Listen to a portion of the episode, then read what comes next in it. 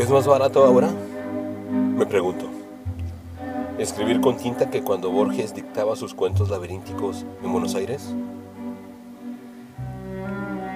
El Homero argentino consideraba las palabras símbolos que compartimos con los demás. Creo que la estética abstracta es una ilusión vana, escribió en un prefacio en el que renunciaba a la originalidad, casi sin jactancia. Después de ciego tuvo contacto visual con John Milton en El Paraíso Perdido.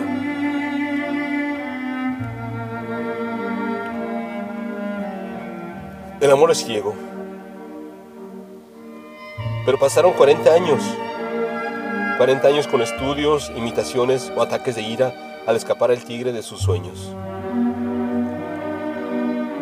A veces visitaba al oculista, siempre con desilusión. Estudió a Joyce, que debe haber amado a Nora, pero tan ciego nunca fue. Alonso Quijano, solo después de perder la razón y creerse Don Quijote, dejó la biblioteca paterna y 40 años después de encontrar el amor en Ginebra, Borges quedó ciego. Tan ciego como Beethoven, sordo.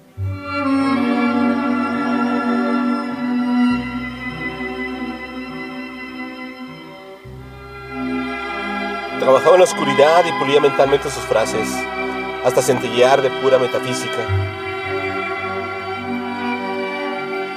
Si uno es poeta, lo es siempre y se ve todo invadido de poesía. Borges se alimentaba de su desgracia y reemplazó el mundo visible con sagas y versos en inglés antiguo.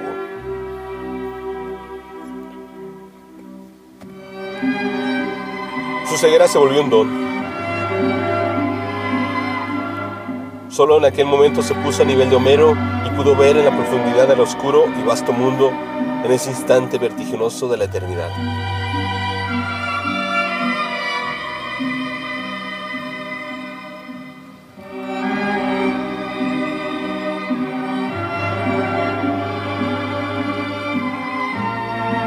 Sobre su ceguera,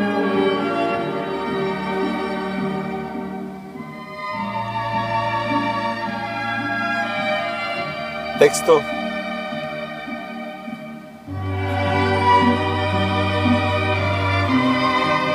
Niels Hap.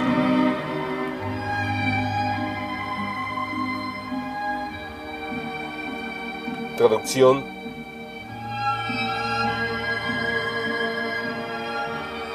Gloria Galindo.